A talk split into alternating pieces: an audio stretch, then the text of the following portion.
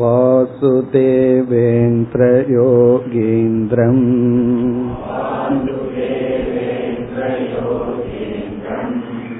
नत्वा ज्ञानप्रदं गुरुम्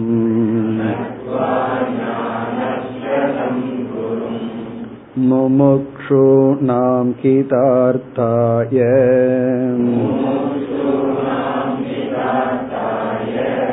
तत्त्वबोधोऽभिधीयते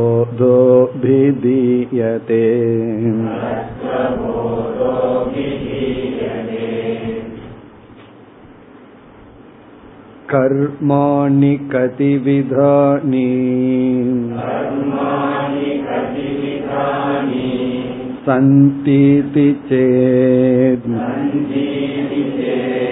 आगामि सञ्चित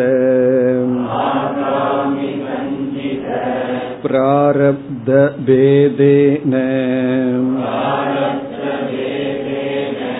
त्रिविधानि सन्ति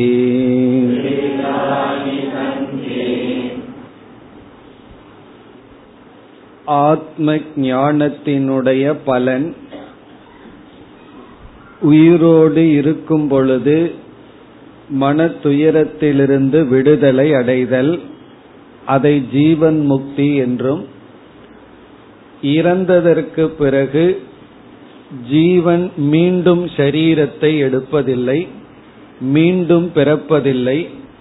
காரணம் அனைத்து கர்மங்களும் நாசம் அடைகின்றது கர்ம நாசம் என்பது இரண்டாவது பலன்.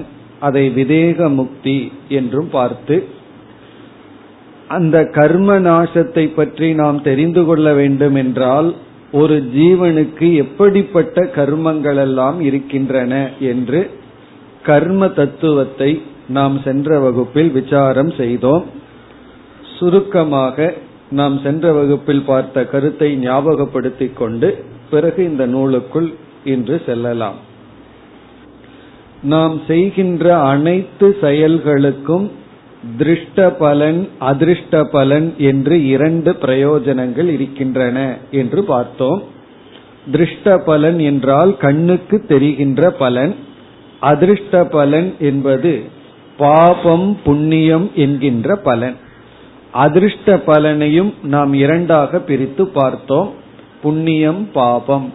நல்ல பாவனையுடன் செயல் செய்திருந்தால் புண்ணியமும் தீய நோக்குடன் செயல் செய்திருந்தால் பாபம் என்கின்ற அதிர்ஷ்ட பலன் வருகின்றது.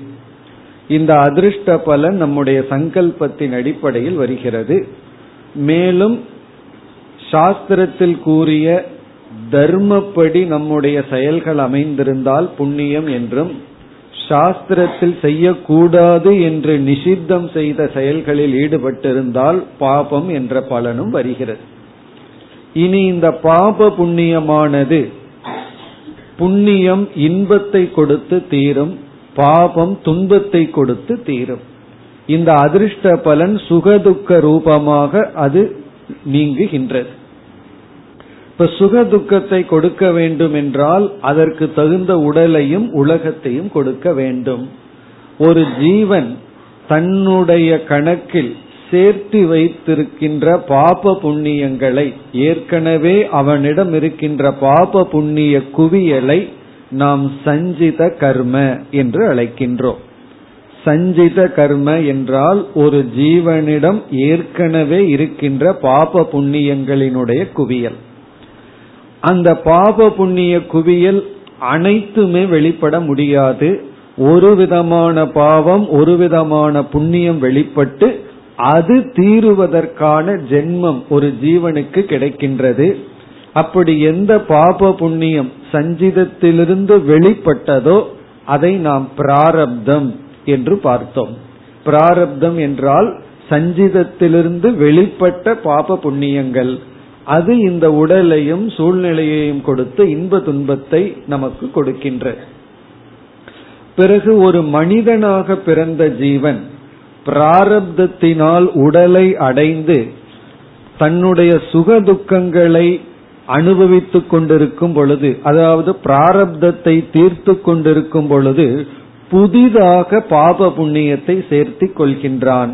அதை நாம் ஆகாமி கர்ம என்று பார்த்தோம். ஆகாமி கர்ம என்றால் மனிதன் பிராரப்தத்தை தீர்த்து கொண்டிருக்கும் பொழுது புதிதாக பாப புண்ணியத்தை சேர்த்து கொள்ளுதல். இந்த ஆகாமி கர்ம என்ன ஆகும்? மனித சரீரத்தை அவன் விடுத்து மரணத்தை அடைந்தவுடன் இந்த ஆகாமி சஞ்சிதத்தில் சேர்ந்து கொள்ளும். அதற்கு பிறகு அந்த ஜீவனுக்கு வேறொரு பாப புண்ணிய குவியலானது வெளிப்பட்டு வேறொரு சரீரத்தை கொடுக்கும். அது மனித சரீரம் தான் என்று இல்லை. சஞ்சிதத்திலிருந்து எது வேண்டுமானாலும் வெளிப்படலாம். இப்படி ஒரு மனிதனிடம் அல்லது ஒரு ஜீவனிடம் கர்மங்கள் குவிந்திருப்பது சஞ்சிதம் என்றும் அதிலிருந்து வெளிப்பட்ட சிறிய கர்மம் பிராரப்தம் என்றும் பிராரப்தத்தை அனுபவிக்கும் பொழுது சேர்த்து கொள்கின்ற கர்மத்தை நாம் ஆகாமி என்றும் பிரிக்கின்றோம். இப்படி நம்ம கர்ம தத்துவத்தை நாம் பார்த்து முடித்தோம். பிறகு இறுதியாக நாம் விசாரம் செய்தது இந்த கர்மா தேரையிலிருந்து நமக்கு என்னென்ன பலன் கிடைக்கின்றது? இந்த கர்ம தத்துவத்தை சரியாக புரிந்து கொண்டால் நாம் அடைகின்ற பலன் என்ன என்பதையும் பார்த்தோம். அதுல முதல் பலன் என்னவென்றால் இந்த உலகத்தில் எத்தனையோ வேற்றுமைகளை பார்க்கின்றோம். ஒவ்வொரு விதமான ஜீவர்கள் மனித ஜீவன் என்று எடுத்துக்கொண்டாலே சிலர் வந்து பிறவியிலேயே சில ஊனங்களுடன் அல்லது சில குறைகளுடன் இருக்கின்றார்கள். சிலருக்கு வந்து இடையில அது ஏற்படுகிறது. சிலருக்கு உடல் ஆரோக்கியம் எண்பது தொண்ணூறு வயது வரை இருக்கின்றது. இந்த வேற்றுமைக்கு யார் காரணம் என்றால் யாரையுமே நம்ம காரணம் சொல்ல விரும்பல தெரியலனா இயற்கை சான்ஸ் லக் அப்படின்னு சொல்லிடுவோம் அப்படின்னு சொன்னா என்ன அர்த்தம் அப்படின்னா அதுக்கு நான் பதில் தேட விரும்பவில்லைன்னு அர்த்தம். ஈஸ்வரனை சொல்ல முடியாது. ஆனா இந்த கர்மா தீரி சொல்கின்றது அவரவர்களுடைய கர்ம வினைதான். அவரவர்களே பொறுப்பு. இப்ப வந்து நம்ம தான் பொறுப்பு. நமக்கு எப்படிப்பட்ட உடல் கிடைச்சிருக்கு எப்படிப்பட்ட உலகம் கிடைச்சிருக்கு நமக்கு கிடைத்த பெற்றோர்கள் சில முக்கிய உறவுகள் இது எல்லாமே நம்முடைய கர்ம வினையினுடைய பலன். நமக்கு கிடைச்ச கர்ம வினையினுடைய பலன் தான் சில உறவுகள் பிறகு நம்முடைய உடல் சூழ்நிலைகள் எல்லாமே ஆகவே யாரையும் குறை சொல்ல முடியாது. இந்த உலகத்தில் இருக்கின்ற அனைத்து வேற்றுமைகளுக்கும் அவரவர்களே காரணம் யாரும் காரணம் அல்ல. நீ அடுத்த கேள்வி கேட்கலாம் அப்படி இருந்தா ஈஸ்வரன் எதற்கு வரணும்? கடவுளே வேண்டாமே அவங்கவுங்க செய்யறாங்க பலனை அனுபவிக்கிறார்கள். கடவுள் எதற்கு வர வேண்டும் என்றால் ஈஸ்வரன் என்பவர் வந்து அறிவுடைய ஒரு தத்துவம்.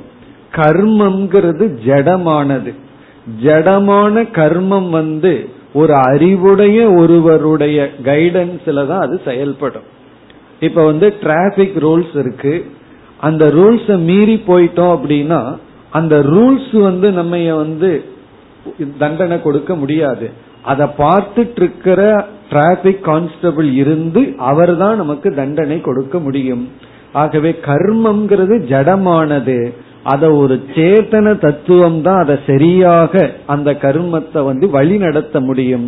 ஆகவே ஈஸ்வரன் வந்து அந்தந்த ஜீவர்களினுடைய கர்மத்தை அந்தந்த ஜீவர்களுக்கு தவறாமல் வகுத்து கொடுப்பவர். அதனாலதான் ஈஸ்வரனுக்கு கர்ம பல தாதா கர்ம பலனை கொடுப்பவர். அதையெல்லாம் நியமம் ரெகுலேட் பண்ணி கொடுப்பவர்.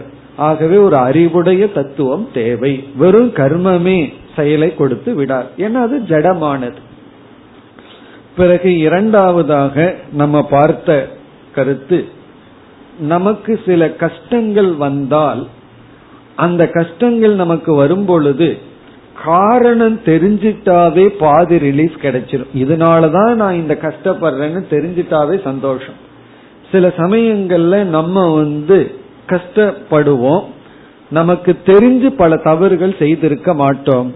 ஆகவே நமக்கு ரொம்ப டிஸ்டர்ப் பண்ற ஃபேக்ட் என்ன அப்படின்னா நான் எனக்கு ஏன் இது வந்தது? நான் யாருக்குமே எந்த கஷ்டமும் செய்யலையே.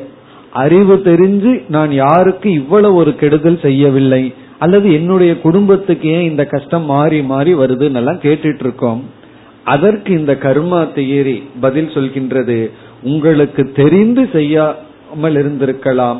தெரியாமல் ஏதோ ஒரு பிறவையில நம்ம ஒரு தவறு செய்துள்ளோம். அதற்கு பிராயஷ்சித்தமாக பரிகாரமாக துயரத்தை அனுபவிக்கின்றோம். இப்ப கர்மா தேரி வந்து எனக்கு ஏன் இப்படி வந்ததுங்கிற கேள்விக்கு பதில் சொல்கின்றது. அது ஏன் வந்தது என்றால் நாம் தெரிந்தோ தெரியாமலேயோ செய்த தவறுக்கு நாம் தண்டனையை அனுபவிக்கின்றோம். அந்த தண்டனைன்னு எடுத்துக்க கூடாது. அது வந்து பிராயச்சித்தம் அதற்கு நமக்கு தகுதி இருக்கின்றது அந்த துயரத்துக்கு. ஆகவே எதுவுமே அன்ஜஸ்டிஸா வர்றதில்லை. இப்ப ஏதாவது வந்து நியாயப்படி நமக்கு வந்துட்டா ஏத்துக்குவோம். அநியாயமா ஒருத்தர் பழி சுமத்தும் போதுதான் நம்மால ஏற்றுக்கொள்ள முடியவில்லை. இப்ப சில சமயங்கள்ல நமக்கு வர்ற கஷ்டம் அநியாயமா வருது நியாயம் இல்லை அப்படின்னு முடிவு பண்றோம். கர்மா தீரி என்ன சொல்லுதுன்னா நியாயம் இருக்கின்றது. உனக்கு ஒரு வேதனை கஷ்டம் சங்கடம் வருது அப்படின்னு சொன்னா அது அநியாயமா வரல. இல்லையே அவன் எனக்கு அநியாயமா பழி சுமத்தி கஷ்டத்தை கொடுத்திருக்காரானேனா அநியாயமாவோ நியாயமாவோ அவன் பழி சுமத்தலாம் உன்னுடைய அறிவுக்கு. ஆனா உனக்கு வருகின்ற கஷ்டம் சரி அநியாயமா ஏன் உன் மீது பழி சுமத்தினா வேற யாராவது மீது பழி சுமத்தி இருக்க கூடாது அல்லவா பண்ணிருக்கலாமா ஏன் அநியாயமாவது என் மீது பழி வந்தது சங்கடம் வந்தது? ஆகவே இறுதியில நாம் செய்த வினையை நாம் அனுபவிக்கின்றோம். அதனால அதை ஏற்றுக்கொள்கின்ற மனநிலை நமக்கு கிடைக்கும். பிறகு இந்த கர்மா தேரியினுடைய அடுத்த பலனை நம்ம சிந்தித்தோம். இன்று நாம் வாழ்வது நாம் ஏற்கனவே செய்த கர்ம பலனினுடைய விளைவு என்றால் இனிமேல் வருகின்ற எதிர்காலமும் நம்முடைய கையில தான் இருக்கு. ஆகவே இன்று நாம் தர்மப்படி நல்ல விதத்தில் வாழ்ந்தால் நம்முடைய எதிர்காலத்தை நாம் நிர்ணயம் செய்யலாம். இப்போ கடந்த காலத்தினுடைய விளைவு நிகழ்காலம்னா நிகழ்காலத்தினுடைய விளைவு எதிர்காலம். ஆகவே நம்முடைய எதிர்காலத்தை நம்ம தான் நிர்ணயிக்கின்றோம். இந்த அவேர்னஸ் வந்ததுன்னா இந்த நிகழ்காலத்தில் நம்ம தர்மப்படி வாழ்வோம். இப்படி நம்ம தர்மத்திற்குள் ஈடுபடுத்த நம்முடைய எதிர்காலத்துக்கு நம்மையே பொறுப்பாக்க இந்த கர்ம வினை பயன்படுகிறது. நிகழ்காலத்துல வந்த துயரத்துக்கும் சுகத்திற்கும் பொறுப்பாக்குகின்றது இந்த கர்ம வினை பிறகு வந்து இந்த உலகத்தில் இருக்கிற அனைத்து வேற்றுமைகளுக்கும் அவரவர்களுடைய கர்ம வினைதான் காரணம். கர்ம வினைன்னு சொன்னா யாரோ என்னமோ என்று பொருள் அல்ல. சிலர் நினைக்கலாம் அதாவது என்னுடைய இந்த துயரத்திற்கு காரணம் இந்த கோள்கள் அல்லது சனி செவ்வாய் அப்படியெல்லாம் சில பேர் நினைப்பார்கள். அவைகளெல்லாம் நமக்கு எப்படிப்பட்ட சூழ்நிலை வரப்போகுது என்பதை இண்டிகேட் பண்ற அதாவது அதை காட்டுகின்ற ஒரு அறிகுறியாக அமையலாம். யாருக்காவது சரியா ஜோதிட சாஸ்திரம் தெரிந்தால் இந்த சரியாங்கிறத அண்டர்லைன் பண்ணிக்கணும். சரியா ஒழுங்கா தெரிந்தால். காரணம் என்னன்னா ஒரு ஜோதிடம் சொல்பவர்கள் வந்து வெற்றிலை பாக்கம் கூட போடக்கூடாதான் காசுக்காக அதை செய்யக்கூடாதான் அவ்வளவு தூரம் உபாசனை செய்தால்தான் தியானத்தில எல்லாம் இருந்தா தான் அவங்களுக்கு வந்து அந்த கால்குலேஷன் எல்லாம் புரிக்குமா. சோ அந்த அளவுக்கு ஒரு மனப்பக்குவம் இருந்தா தான் அங்க வாக்கு பழிக்கும் ஏதோ சொல்கிறார்கள். அப்படி அவங்க சொல்றாங்களோ இல்லையோ? இங்க கருத்து என்ன என்றால் எந்த கோள்களும் நம்முடைய ஜாதகமெல்லாம் மேபி இண்டிகேட் பண்ணலாம். உனக்கு கொஞ்ச நாள் ஏதோ கஷ்டங்கள் வரப்போகுது அப்படின்னு இண்டிகேட் பண்ணலாம். ஆனால் நம்மளுடைய ஜாதகமோ அல்லது கோள்களோ நமக்கு கஷ்டத்தை கொடுக்கும் சக்தி கிடையாது. பிறகு எதற்கு இதை தெரிஞ்சுக்கிறோம் அப்படின்னா இன்னும் கொஞ்சம் கவனமாக நம்ம செல்ல வேண்டும் அப்படிங்கிறதுக்காக. ஆகவே யார் மீதும் பழி போடக்கூடாது. சுற்றத்தாரோ சூழ்நிலையோ அல்லது சனி பகவான் மீதோ அல்லது செவ்வாய் பகவான் மீதோ பழி போடாம நம் மீதே நம்மை முழு பொறுப்பு எடுக்க வைக்கின்றது இந்த கர்ம தத்துவ விசாரம். பிறகு இறுதியாக நம்ம பார்த்தோம் அதுவும் முக்கியமான கருத்து. பலருக்கு வந்து தர்மத்துல பற்றின்மை வருவதற்கு காரணம் தர்மப்படி வாழ வேண்டான்னு முடிவு செய்வதற்கு காரணம் ஒருவன் அதர்மம் செய்து கொண்டே இருப்பான் சந்தோஷமா இருப்பான் ஒருத்தன் தர்மப்படி இருப்பான் கஷ்டப்பட்டு கொண்டு இருப்பான் இத பார்த்த உடனே என்ன முடிவு செய்கிறார்கள்? அப்ப தர்மப்படி வாழ்றவனுக்கு வாழ்க்கை இல்லை காலம் இல்லை. பொய் சொல்லி ஏமாற்றி வாழ்ந்தான் தான் சந்தோஷமா இருக்கிறான் அப்படின்னு சொல்லி. இந்த இடத்துல இவர்கள் செய்கிற தவறு என்னன்னா இவன் இப்பொழுது பிரசன்ட் டென்ஸ்ல அதர்மம் பண்ணி பொய் சொல்லிட்டு இருக்கான். ஆனா சந்தோஷமா இருக்கிறான்னா பொருள் வசதி இருக்கு சுற்றத்தார்கள் இருக்காங்க மகிழ்ச்சியா இருக்கான்னா இந்த மகிழ்ச்சிக்கு காரணம் இப்பொழுது அவன் செய்கின்ற அதர்மம் அல்ல. இவன் ஏற்கனவே செய்து வைத்திருந்த புண்ணிய பலன் தர்மம். அது அவனுக்கு சுகத்தையும் பொருளையும் சுற்றத்தார்களையும் கொடுத்து கொண்டு இருக்கின்றது இப்பொழுது இவன் செய்கின்ற அதர்மத்தினுடைய பலனை பிறகு இவன் அனுபவிப்பான். நம்ம செய்யற தவறு என்னவென்றால் இவன் இப்ப செய்யற அதர்மத்துல தான் சந்தோஷமா இருக்கிறான்னு நினைக்கிறான் அவனுடைய மகிழ்ச்சிக்கு காரணம் ஏற்கனவே அவனிடம் இருந்த புண்ணியம் செய்த தர்மம். அதுதான் இப்பொழுது அவனை சந்தோஷமா வச்சிருக்கு. அந்த மகிழ்ச்சி அல்லது செல்வம் சுற்றத்தார்கள் இதையெல்லாம் அவன் பெற்றுக்கொண்டு இதனால கர்வப்பட்டு அவன் அதர்மத்தை செய்தால் இதனுடைய விளைவை பிறகு அனுபவிப்பான். அதே போல ஒருவன் தர்மப்படி வாழ்ந்து கொண்டிருக்கின்றான் கஷ்டப்படுறான்னு சொன்னா அந்த தர்மம் அவனுக்கு கஷ்டத்தை கொடுக்கவில்லை. ஏற்கனவே அவன் செய்த அதர்மம் பாபம் அவனுக்கு கஷ்டத்தை கொடுக்கின்றது.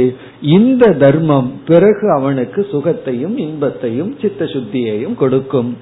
இதை நம்ம புரிஞ்சுட்டோம் அப்படின்னா இந்த தர்மத்தின் மீது இந்த எத்திக்ஸ் அப்படின்னு சொல்லுவோம் நியாயமாக நேர்மையாக வாழ்தல் அந்த வாழ்க்கை மீது நமக்கு நம்பிக்கை ஏற்படும். அதுல முதல்ல நம்பிக்கை வந்தாதான் அதுபடியா வாழ நம்மால முடியும். ஆகவே கர்மா தீரிய சரியாக புரிந்து கொண்டால் இந்த கர்மா தீரி நம்ம சோம்பேறி ஆக்காது பொறுப்பின்மையை நமக்கு கொடுக்காது மற்றவர்கள் மீது பழி சுமத்தாது தர்மத்தில் நம்பிக்கை இன்மையை கொடுக்காது. இந்த கர்மா தீரிய புரிஞ்சுட்டோம் அப்படின்னா எல்லா விதத்திலையும் நமக்கு நன்மையத்தான் கொடுக்கும். ஆனால் சமுதாயத்துல பார்த்தோம் அப்படின்னா இந்த பிராரப்தம்ங்கிற வார்த்தை யாராவது வேதாந்த கிளாஸ் அட்டன் பண்ணிருக்காங்களோ இல்லையோ எல்லாத்துக்கும் இந்த வார்த்தை தெரியும் பிராரப்தம் தலையெழுத்து அப்படின்னு சொல்லி. ஏதாவது ஒரு கஷ்டம்னா அது தலையெழுத்து நான் என்ன செய்யட்டும்?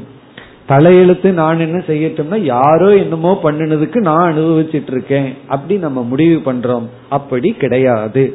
அவரவர்கள் அவர் அவர்களுடைய கர்ம வினையை அனுபவித்துக் கொண்டு இருக்கின்றார்கள் இதுலருந்து யாரும் யாருக்காவும் பரிதாபப்பட வேண்டிய அவசியம் கிடையாது. அவர் அவர்களுடைய பாப புண்ணியத்தை அவரவர்கள் அனுபவிக்கிறார்கள். இதை தெரிஞ்சுட்டா யாரும் நம்மைய பார்த்தும் பரிதாபப்பட வேண்டாம்னு அர்த்தம். நீங்க என்ன பார்த்தும் பரிதாபப்பட வேண்டாம் நான் உங்களை பார்த்தும் பரிதாபப்பட வேண்டாம் அவங்கவுங்க ஒழுங்கா இருந்தா சந்தோஷமா இருப்போம். இதுதான் இதனுடைய சாராம்சம். இனி நாம் நூலுக்குள் செல்லலாம். கர்மாணி கதி விதானி சந்தி இது சேத். கர்மங்கள் எத்தனை விதம் என்று கேட்டால் ஆகாமி சஞ்சித ஆகாமி என்ற கர்மம் சஞ்சிதம் என்ற கர்ம பிராரப்தம் பேதேன. பேதேன இந்த வேற்றுமையுடன் விதானி சந்தி. மூன்று விதங்களாக இருக்கின்றன. ஏன் இந்த கேள்வி வந்தது? இதற்கு முன் வாக்கியத்துல நிகில கர்ம பந்த வினிர்முக்தக சியாத் இந்த ஞானியானவன் இறந்ததற்கு பிறகு அவனிடம் இருக்கின்ற அனைத்து கர்ம பந்தங்களும் விலகிவிடும் என்று சொன்னார். அப்ப நம்மிடம் இருக்கின்ற அனைத்து கர்மங்களும் விலகிவிடும்னா எத்தனை கர்மங்கள் இருக்கின்றன என்ற கேள்வி வந்தது. அதற்கு பதில் ஆகாமி கர்ம சஞ்சித கர்ம பிராரப்த கர்ம என்று பதில் வந்தது. இனிமேல் நம்ம பார்த்த கருத்து தான் வர இருக்கின்றது. அதாவது இந்த மூன்று கர்மத்தையும் நம்ம இதுவரைக்கும் அஜானிகளுடைய வாழ்க்கையில எப்படி இருக்குன்னு பார்த்தோம். ஆனா இனிமேல் இங்க ஆசிரியர் ஞானிக்கு என்ன ஆகுதுன்னு சொல்ல போறார். இந்த மூன்று கர்மம்னா என்னன்னு சொல்லி விளக்கி ஞானிக்கு என்ன ஆக போகுதுன்னு சொல்கின்றார். அதை நம்ம புரிஞ்சுக்கணும்னா அஜானிக்கு என்ன ஆக போகுதுன்னு நம்ம தெரிஞ்சுக்கணும். இந்த மூன்று விதமான கர்மம் அஜானிகளுக்கு எப்படி செயல்படுகிறது ஞானிக்கு எப்படி செயல்படுகிறது அப்படி இனிமேல் நாம் பார்க்க போகின்றோம். இப்ப இனிமேல் பார்க்க போற கருத்தெல்லாம் ஓரளவுக்கு நம்ம பார்த்து முடித்த கருத்து தான் மேலும் ஒரு சில புதிய கருத்து தான் வர போகின்றது இனி அடுத்த பகுதிக்கு செல்லலாம். ஞான உற்பத்தி அனந்தரம். ஞானி தேக கிருதம் पुण्यपापरूपं कर्म यदस्ति तद् आगामि इत्यभिधीयते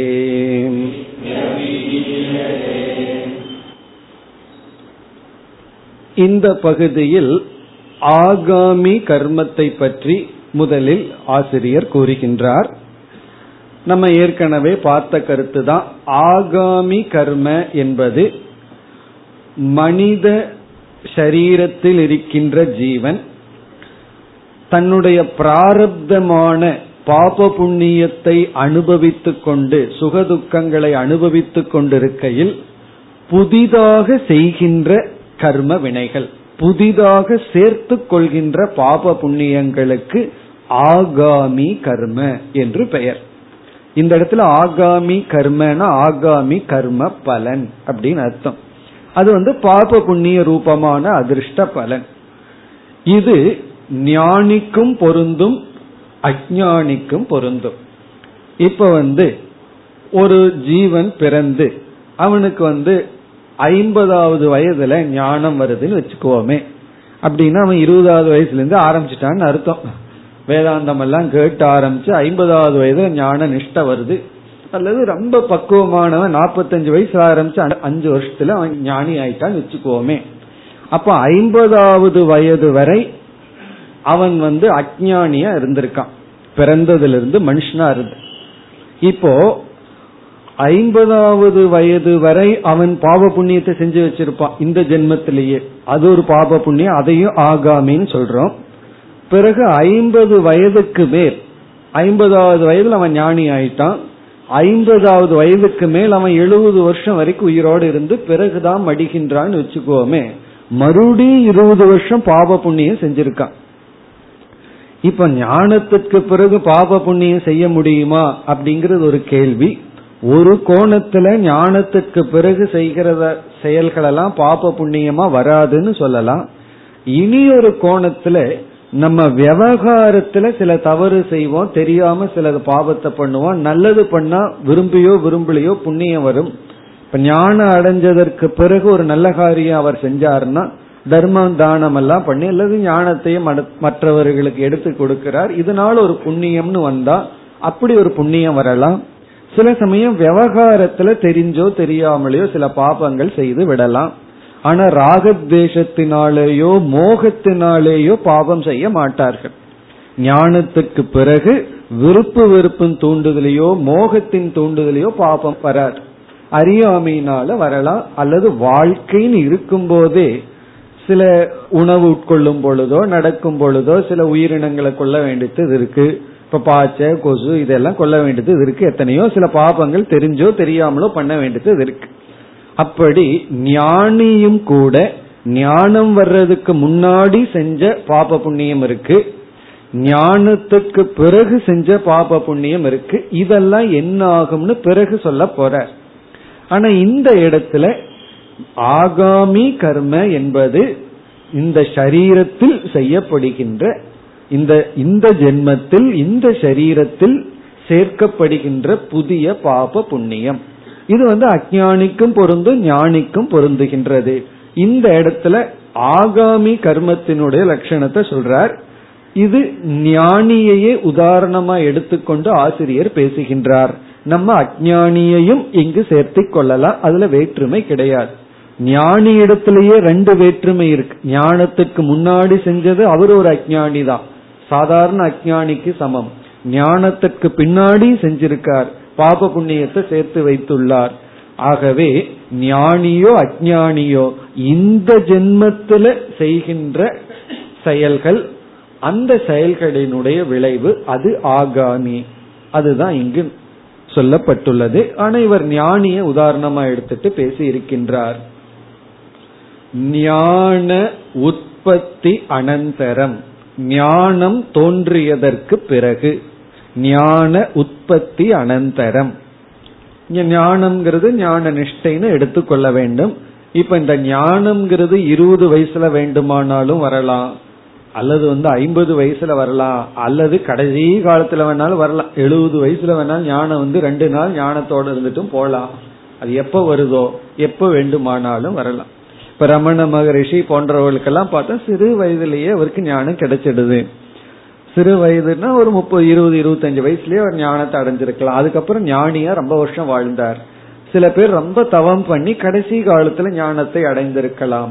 அப்படி ஞான உற்பத்தி அனந்தரம் ஞானி தேக கிருதம் ஞானியினுடைய தேகத்தினால் செய்யப்பட்ட ரொம்ப அழகான வார்த்தையை போடுறார் ஆசிரியர். ஞானி செய்த பாப புண்ணியம்னு போடல.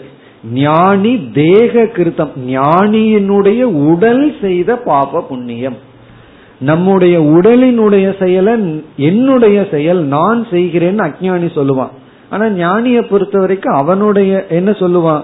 இந்த உடல் இந்த மனம் செய்கின்ற. அப்படி ஞானி தேக கிருத்தம்னா ஞானியினுடைய உடலால் செய்யப்பட்ட. இப்ப ஞானியினால் செய்யப்படவில்லைன்னு அர்த்தம். ஞானியினுடைய உடலால் செய்யப்பட்ட புண்ணிய பாப ரூபம் கர்ம. புண்ணிய ரூபமாக பாப ரூபமாக எந்த கர்மம் இருக்கின்றதோ. அதாவது ஞானியே நல்லது செஞ்சிருந்தா புண்ணியம் வரும்.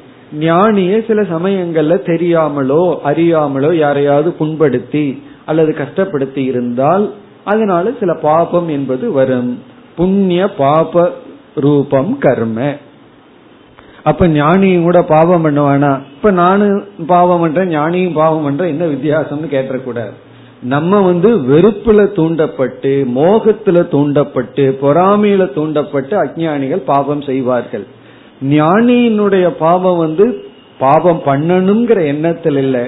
ஏன்னா விவகாரத்துல எல்லா சமயங்கள்லயும் நம்முடைய புத்தி சரியா புரிஞ்சுக்கணுங்கிற அவசியம் கிடையாது. ஒரு குருவா இருக்கிறவர் சரியான சிஷியனை தப்பா புரிஞ்சுக்கலாம் அல்லது தவறான சிஷ்யனை சரியா புரிஞ்சுக்கலாம். ஏன்னா ஒருவருடைய மனசுங்கிறது நமக்கு கண்ணுக்கு தெரியாது. அப்படி விவகாரத்துல தெரியாம ஹர்ட் பண்ணிருக்கலாம் துன்புறுத்தி இருக்கலாம் அப்படி அறியாமையினால் வரலாம். அவருக்கு ஆத்ம ஞானம் இருந்தாலும் எல்லா காலத்திலையும் விவகாரம் ஹண்ட்ரட் பர்சன்டா இருக்கணுங்கிற அவசியம் கிடையாது. அப்படின்னா ஞானி தாறுமாறா விவகாரம் பண்ணலாமான்னு அர்த்தம் கிடையாது. பொதுவா சரியா இருக்கும்.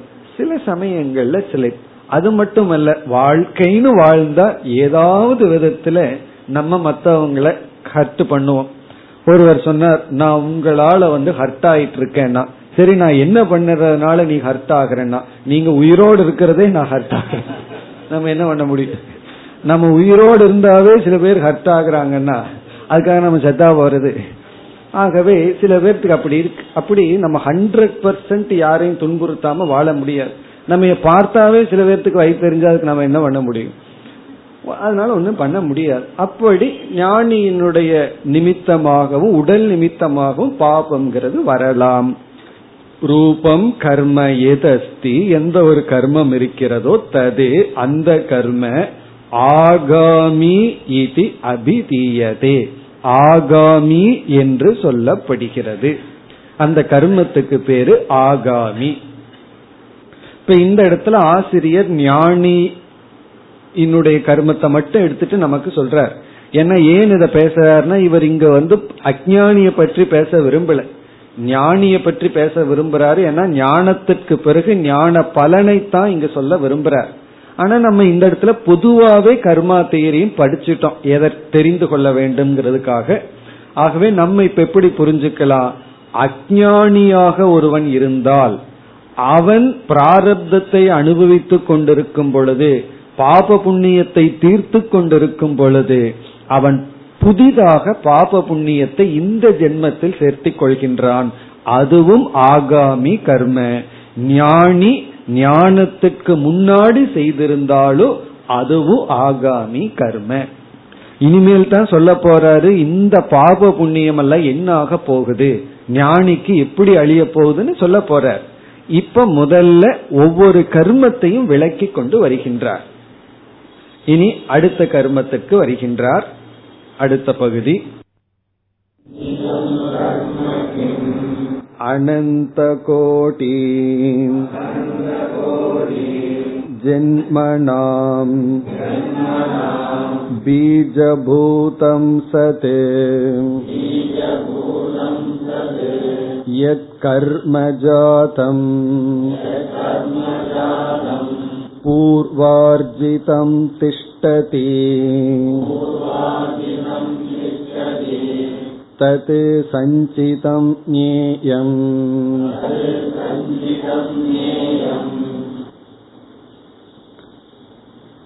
சஞ்சிதம் கர்ம கிம் சஞ்சித கர்மம் என்றால் என்ன அது ஒரு கேள்வி என்ன ஆகாமி கர்மத்தை கூறிவிட்டார் இங்கு சஞ்சித கர்மத்தை கூறுகின்றார் பொதுவா சஞ்சித கர்மத்தினுடைய லட்சணத்தை இங்கு குறிப்பிடுகின்றார் இங்க ஞானியினுடைய சஞ்சிதம் அஜானியினுடைய சஞ்சிதம்ங்கிற பேதம் எல்லாம் கிடையாது. இப்ப சஞ்சித கர்ம என்பது ஒவ்வொரு ஜீவராசிகளிடத்திலும் ஏற்கனவே இருக்கின்ற பாப புண்ணியங்களினுடைய குவியல். அதுதான் சஞ்சிதம். இந்த குவியலிலிருந்து தான் கொஞ்சம் கொஞ்சமா கொஞ்சம் கொஞ்சமா பிராரப்தமா வெளியே வந்துட்டு இருக்கு. இதுக்கு ஒரு உதாரணம் சொல்வார்கள். கிராமங்கள்ல நெல்லை வந்து ஒரு இடத்துல குவித்து வைத்திருப்பார்களாம் அந்த குவிக்கப்பட்ட நெல் வந்து சஞ்சீதம். அதுல இருந்து என்ன செய்வார்கள்? கொஞ்சம் எடுத்து விதைப்பதற்காக எடுப்பார்கள். அந்த எடுக்கப்பட்ட நெல்லை எடுத்து விதைப்பார்கள் அல்லவா? அதுதான் பிராரப்தம். அந்த பிராரப்தம்ங்கிறது கொஞ்சம் சஞ்சிதத்திலிருந்து கொஞ்சம் நெல்லை எடுத்து என்ன செய்யறோம் விதைக்கிறோம். விதைச்சதற்கு அப்புறம் என்ன செய்யறோம் அந்த நெல்லிலிருந்து எடுக்கப்பட்டு அது பயிராகி அது வந்து பிராரப்தம். அந்த நெல் வந்து பிராரப்தத்தை அனுபவிச்சுட்டு இருக்கு அதிலிருந்து அதிகமா நெல் வருகிறது அல்லவா அந்த நெல் என்ன ஆகுது? அதுதான் ஆகாமி. அது என்ன அது மீண்டும் அந்த குடோன்ல போய் சேர்ந்துக்குது. சஞ்சீதத்துல போய் சேர்ந்துக்குது. அப்படின்னா குடோன் காலி ஆகிற சான்ஸே கிடையாது. அது என்ன ஆகுது? குடோன் பெருசாயிட்டே போயிட்டே இருக்கு. ஏன்னா கொஞ்சம் தான் எடுக்கிறோம். கொஞ்சம் எடுத்து இப்ப ஒரு நெல் எடுத்தா ஒரு நெல்லா அதுல இருந்து பிரயோஜனம் வருது. அதுல இருந்து எவ்வளவு சேர்த்தி கொள்றோம் ஆகவே எடுக்கிறதே எதுக்குன்னு அதிகப்படுத்துறதுக்கு தான். அப்படி நம்ம சஞ்சீதத்திலிருந்து கொஞ்சம் பிராரப்தத்தை எடுத்துட்டு நம்ம என்ன செய்யறோம்? ஆகாமிய சேர்த்து மீண்டும் கொண்டு போய் சஞ்சீதத்துல போட்டுக்கிறோமா?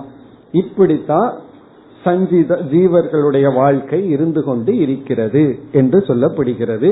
இந்த சஞ்சிதம் எல்லாம் நம்முடைய காரண சரீரத்துல பதிவாகி இருக்கின்றது. பிரளய காலத்துல என்னாகின்றது என்றால் எல்லா ஜீவராசிகளும் ஒடுக்க மாயைக்குள் சென்று அடுத்த சிருஷ்டி வரும்பொழுது மீண்டும் அந்தந்த காரண சரீரத்தில் இருக்கிற சஞ்சித கர்ம அப்படியே மீண்டும் வந்து அதன் அடிப்படையில் சிருஷ்டியும் பிறவியும் வருகின்றது.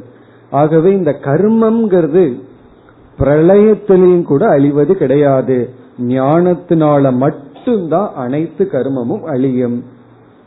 அப்படி இருக்கிற சஞ்சிதத்தினுடைய லட்சணம் இங்கு சொல்கின்றார்.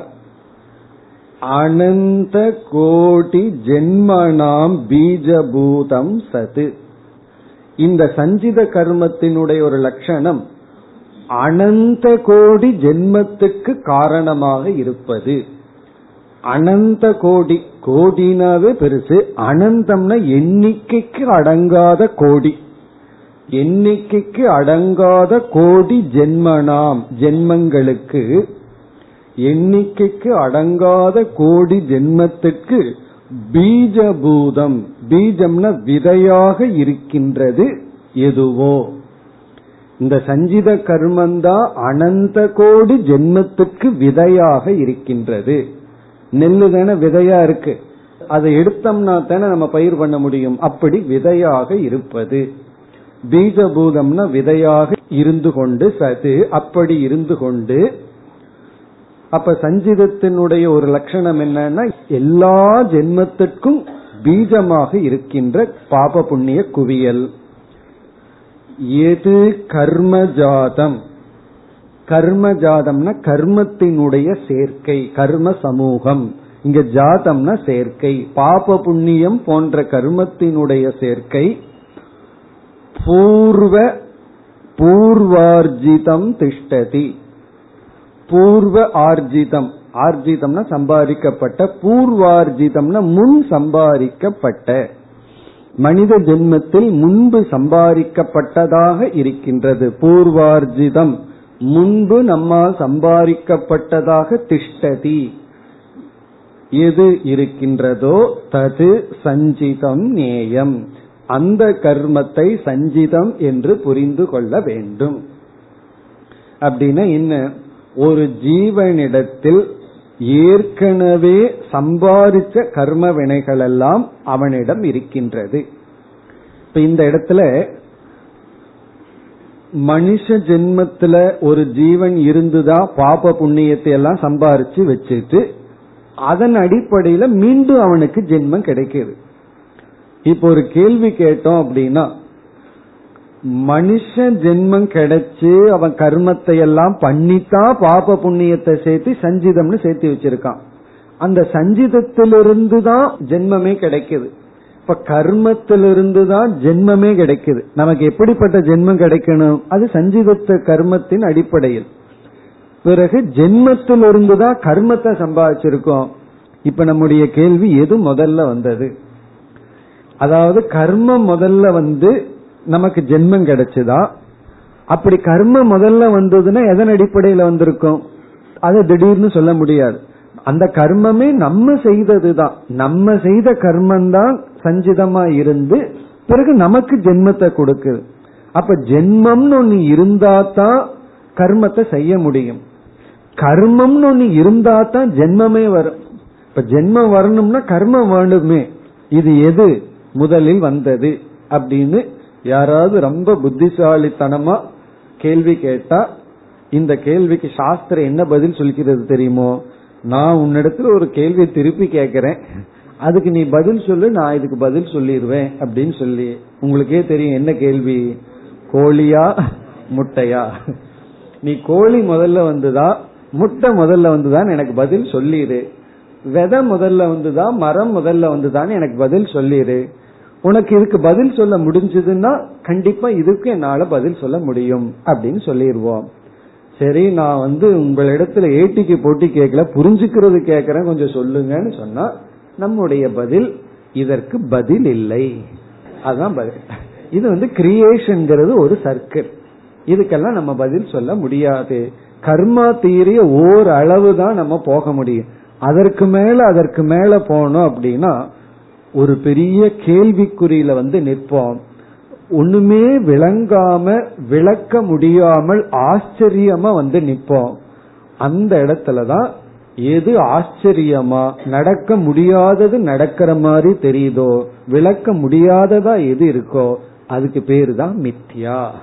அப்படின்னு சொல்லி இந்த உலகம் வந்து மித்தியா அதனால இப்படித்தான் இருக்கும்.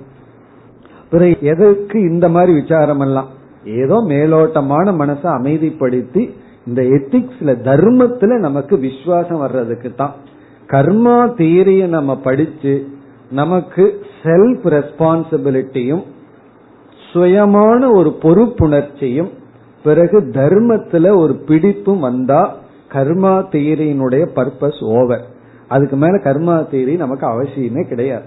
எதற்கு இந்த கர்ம தத்துவத்தை சாஸ்திரம் நமக்கு சொல்லுதுன்னா யாரையும் குறை சொல்லாத யார் மீதும் பழி போடாத உன்னுடைய சங்கடத்துக்கும் மகிழ்ச்சிக்கும் உன்னையே நீ பொறுப்பா எடுத்துக்கோ கடவுள் மீதும் பழி போடாது. சில பேருக்கு சாமி மீது கோச்சுக்குவார்கள் எல்லாரிடம் கோவிச்சாச்சு. கடைசியில பாக்கி யாருன்னா கடவுள் தான் நான் எனக்கு கடவுள் இவ்வளவு தூரம் நான் வழிபட்டு வழிபட்டு கடைசியில கடவுள் என்ன காலை வாரிட்டாருன்னு சொல்லி அவரே என்னை கண்டுக்கல. இனிமேல் அவர்கிட்ட நான் போக மாட்டேன்னு சொல்லி இப்படி எல்லாம் நமக்கு கோபம் வருது. யார் மீதும் பழி வேண்டாம். பழி நம் மீது தான் பிளஸ் தர்மந்தான் நமக்கு சுகத்தை கொடுக்கும் சித்த சுத்திய கொடுக்கும்னு தர்மத்துல பிடிப்பு சுயமாக பொறுப்பு எடுத்துக்கொள்வதுதான் கர்மா தீரினுடைய பலன் ஏன்னா இதை நம்ம படிச்சுட்டு போகும்போது திடீர்னு இந்த சந்தேகம் வந்துடலாம் அதற்காக இனி அடுத்தது மூன்றாவதாக பிராரப்தம் பிராரப்தம் கர்ம கிமிதி சேத் இதம் शरीरम् उत्पाद्य इह लोके एवं सुखदुःखादिप्रथम्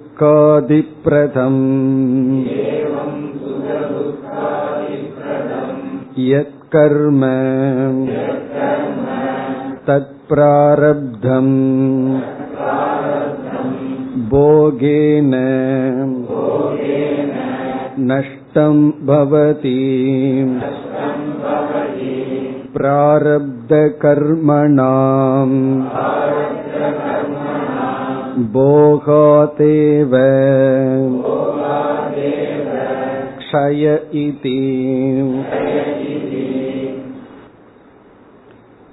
प्रारब्धं कर्म किम् इति चेत् பிராரப்தம் கர்ம என்றால் என்ன? பிராரப்தம் கர்ம கிம் என்ன இது சேத் என்று கேட்டால்.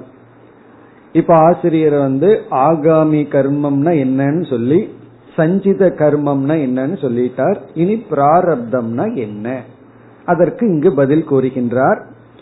பிராரப்தம் என்பது சஞ்சிதத்திலிருந்து வெளிப்பட்ட பாப புண்ணியத்தினுடைய ஒரு சிறு பகுதி.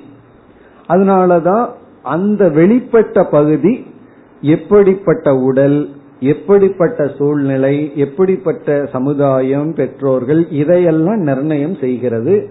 எப்படி எவ்வளவு வருஷம் இருக்கிறது எப்படிப்பட்ட ஆரோக்கியம் முதலியவைகளை எல்லாம் நிர்ணயம் செய்கின்றது.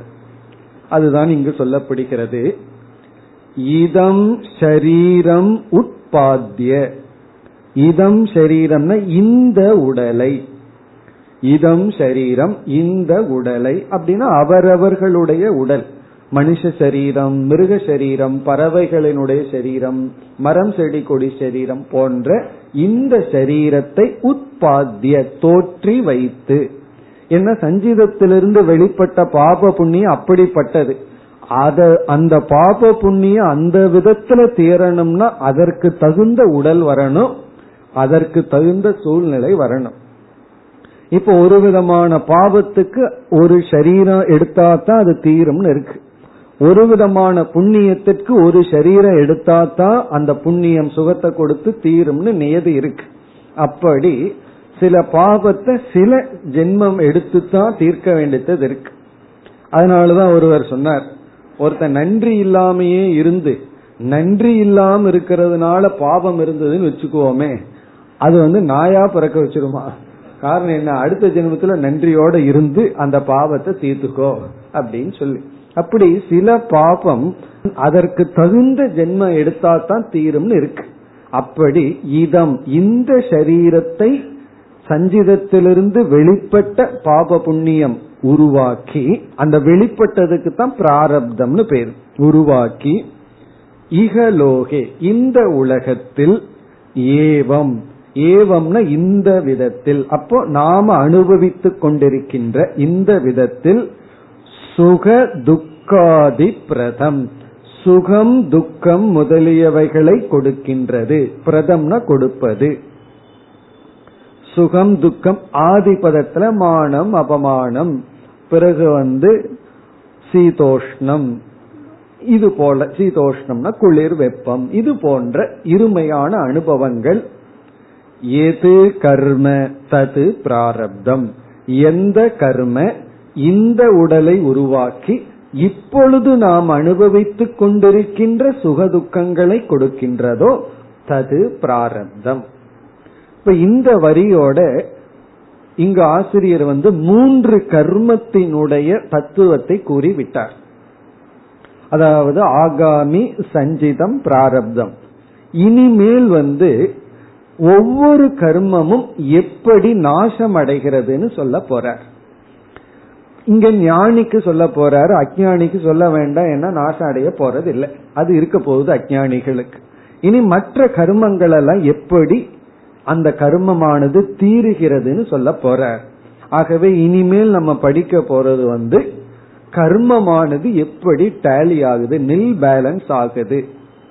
இதுல வந்து மூன்று கர்மத்தில் பிராரப்த கர்மம் என்பது ஞானிக்கும் அஜானிக்கும் வேறுபடுவதில்லை. ரெண்டு பேர்த்துக்கும் ஒரே கதிதான். ஞானி ஆனாலும் சரி அஜானி ஆனாலும் சரி பிராரப்தம் வந்து பிராரப்தத்தில் மாற்றம் கிடையாது.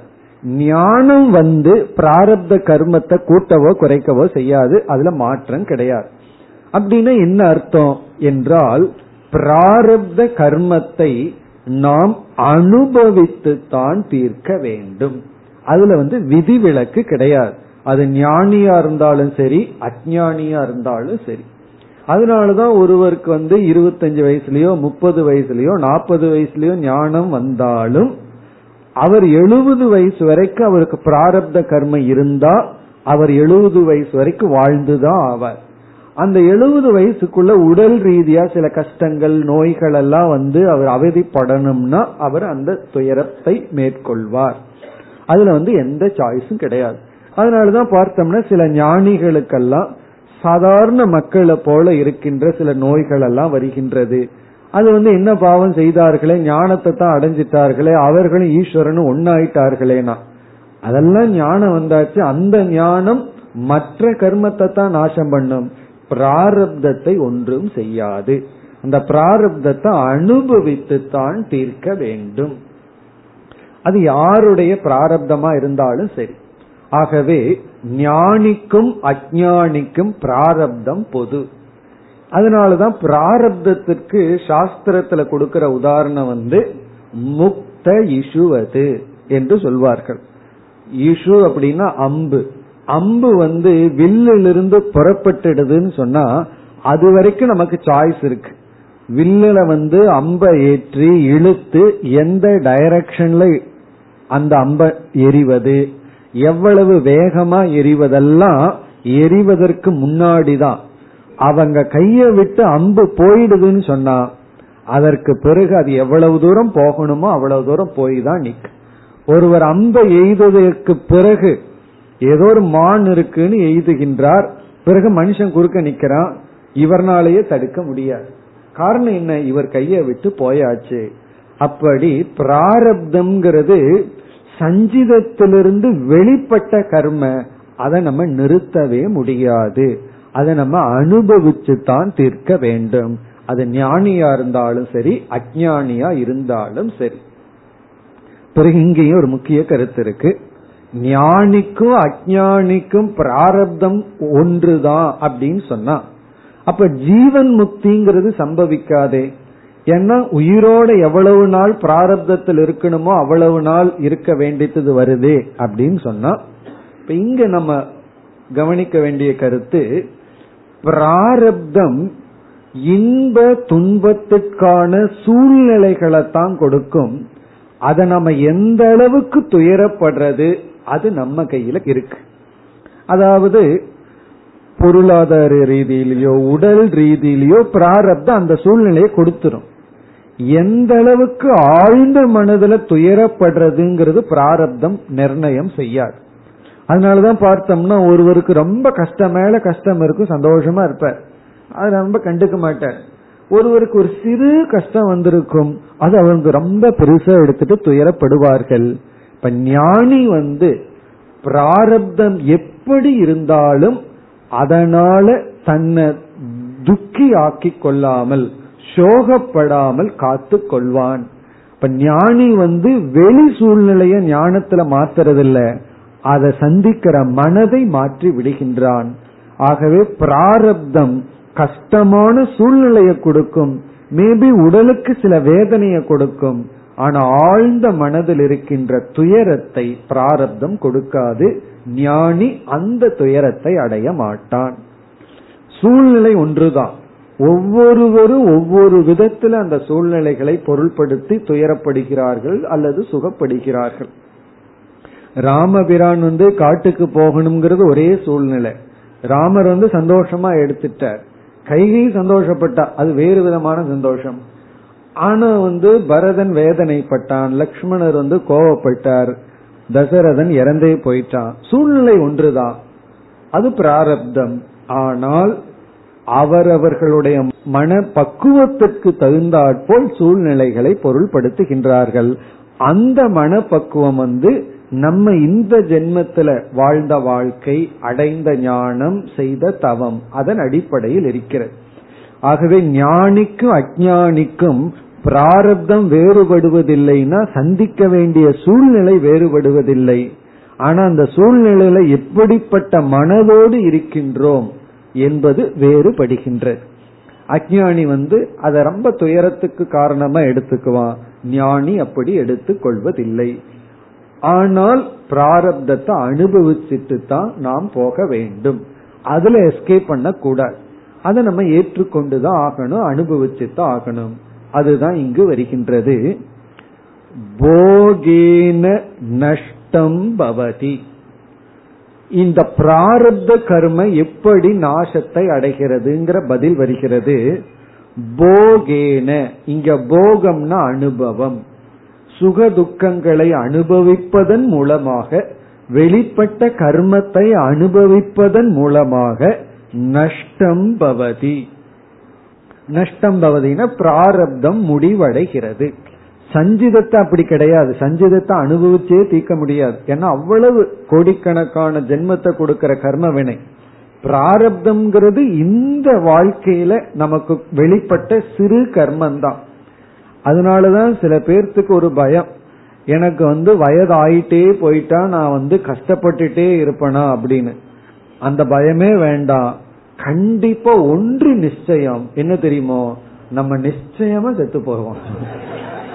அதனால பயமே வேண்டாம். சில பேர்த்துக்கு பயம். நான் இப்படியே உடல்ல நோய்வாய்ப்பட்டு கஷ்டப்பட்டுட்டே இருப்பேனா அந்த கஷ்டம் வேண்டாம். ஏன்னா மரணம்ங்கிறது நிச்சயம். பிராரப்தம்ங்கிறது கொஞ்சம் தான் இருக்கு. சில பேர்த்துக்கு நூறு வயசு வரைக்கும் போகும். சில பேர் நூத்தி இருபது மேக்சிமம் பட் அவ்வளவு தூரம் நம்ம பார்க்க போறது இல்லை அதனால கண்டிப்பா பிராரப்தத்துக்கு முடிவுண்டு. போகேன அனுபவத்தினால். இதை மீண்டும் வலியுறுத்துகின்றார் பிராரப்த கர்மனாம். பிராரப்த கர்மத்துக்கு போகாத் ஏவ க்ஷயக இது. போகத்தினால் மட்டும்தான் நாசம். போகாத் ஏவ அனுபவிச்சுத்தான் அது போக வேண்டும். போகாத் ஏவ க்ஷயக. இதுல இருந்து என்ன தெரியுதுன்னா பிராரப்தம்ங்கிறது நம்ம இந்த ஜென்மத்தை எடுத்துட்டோம். இந்த ஜென்மம் நமக்கு எவ்வளவு நாள் அலாட் பண்ணிருக்கோ அவ்வளவு நாள் நம்ம வாழ்ந்துட்டு தான் போகணும். இல்லையே நான் இப்பவே தற்கொலை பண்ணிக்கு வேணாம். சரி பேயா சுத்திட்டு அவ்வளவுதான். நான் பிராரப்தத்தை இப்பவே முடிச்சுக்குவேன்னு சொன்னா இந்த பிராரப்தம் வந்து ஒருத்தன் எழுபது வயசு வரைக்கும் இருக்கணும் இருக்கு. இந்த ஆள் முப்பதுலயே தூக்கில தொங்கிட்டாருன்னு வச்சுக்கோமே. அந்த நாற்பது வருஷம் என்ன பண்ணிட்டு இருப்பார் இங்க எங்காவது சுத்திட்டு இருப்பார் தூக்க சுத்தி எங்காவது பேயால் அலைஞ்சிட்டு இருக்கணும் வேறு கதி கிடைக்காது. ஆகவே எப்படியும் ஒரு ஜீவன் சரீரத்தை எடுத்துட்டா அந்த பிராரப்தம் முடிகிற வரைக்கும் அந்த பிறவையில் இருக்கணும் அல்லது பிசாசாகவோ எப்படியாவது இருந்துதான் ஆக வேண்டும். அதுல எஸ்கேப் கிடையாது. அதனால நமக்கு வந்து அந்த எஸ்கேப் பண்ணலாங்கிற புத்தியை விட்டுருவோம். சந்திப்போம். பிராரப்தத்தை சந்திக்கலாம். ஆனால் என்னதான் துயரத்திற்குரிய சூழ்நிலையை இருந்தாலும் நம்ம மனது பக்குவம் இருந்தால் அது ஒரு மகிழ்ச்சிக்குரிய நிலை. இல்லை அப்படின்னா ஏர் கண்டிஷன் ரூம்ல உட்கார்ந்துட்டு துயரப்பட்டுட்டு வேர்த்துட்டு இருக்கலாம். இன்கம் டேக்ஸ் ஆபீசர் எப்ப வர்றாரோ அப்படின்னு சொல்லி பயந்துட்டு இருக்கலாம் வேர்த்துட்டு இருக்கலாம். அல்லது வந்து நம்ம வெயில்ல சந்தோஷமா நடந்து போயிட்டு இருக்கலாம். இதெல்லாம் நம்மளுடைய மனப்பக்குவம். இனி வந்து ஒவ்வொரு கர்மத்தையும் சொல்ல போகின்றார். இந்த பிராரப்த விஷயத்தை சொல்லி முடிச்சிட்டார். பிராரப்தம்ங்கிறது எல்லாத்துக்கும் சமம். இனி அடுத்த கர்மம் என்ன? சஞ்சிதம் கர்ம. பிரம்ம ஏவ அகமிதி. நிச்சயாத்மக. ஞானேன நஷ்யதி. இனி ஞானிக்கு சஞ்சித கர்ம என்னாகிறது? அப்படின்னு இங்க பதில் சொல்றார். அதற்கு பிறகு ஆகாமி கர்ம என்னாகும் சொல்ல போறார். ஞானிக்கு என்னாகும் என்றால் சஞ்சித கர்மமானது ஞானத்தினாலேயே எரிக்கப்பட்டு விடுகிறது. இந்த சஞ்சித கர்ம ஒரே ஒன்று நாளதான் அழியுமாம். அது ஆத்ம ஞானம் வேற சாய்ஸே கிடையாது. பிரளய காலத்திலையும் கூட சஞ்சிதம் அழியாது. ஞானத்தினால மட்டும்தான் சஞ்சித கர்மம் எரிந்து விடும். அது இல்லையே நான் கொஞ்சம் கொஞ்சமா பிராரப்தத்துல எடுத்து எடுத்து தீத்தர்றேன் அப்படின்னா அது முடியாதான் ஏன்னா எடுக்கும்போது நம்ம தீர்த்தருவோம்? என்ன பண்ணுவோம்? புதுசால சேர்த்தி கொண்டே உள்ள போடுவோம். ஆகவே சஞ்சித கர்மத்தை கொஞ்சம் கொஞ்சமா எடுத்து நில் பேலன்ஸ் பண்ண முடியாது அனுபவித்து தீர்க்க முடியாது. அல்லது சரி பகவான் வந்து ஏதாவது அனுகிரகம் பண்ணி ரைட் ஆஃப் பண்ணிடுவாரோ இந்த பேங்க்ல எல்லாம் லோன் ரைட் ஆஃப் பண்ற மாதிரி பண்ணிடுவாரோன்னா அதுவும் பகவான் பண்ண மாட்டார். பிறகு ஞானத்தினால மட்டும்தான் அழியும். அதுதான் இங்கு சொல்லப்படுகிறது. எந்த ஞானம்? சரி ஞானத்தினால் அழியும்னா எனக்கு இப்ப ஏற்கனவே எத்தனையோ ஞானம் இருக்கேன்னா நான் பிரம்மனாக இருக்கின்றேன் என்கின்ற ஞானத்தினால் மட்டும்தான். நான் பூர்ணமான பிரம்மஸ்வரூபங்கிற ஞானத்துலதான் இந்த சஞ்சித கர்ம அழியும். அது எப்படி? அடுத்த வகுப்பில் பார்ப்போம். ஓம் போர் நமத போர்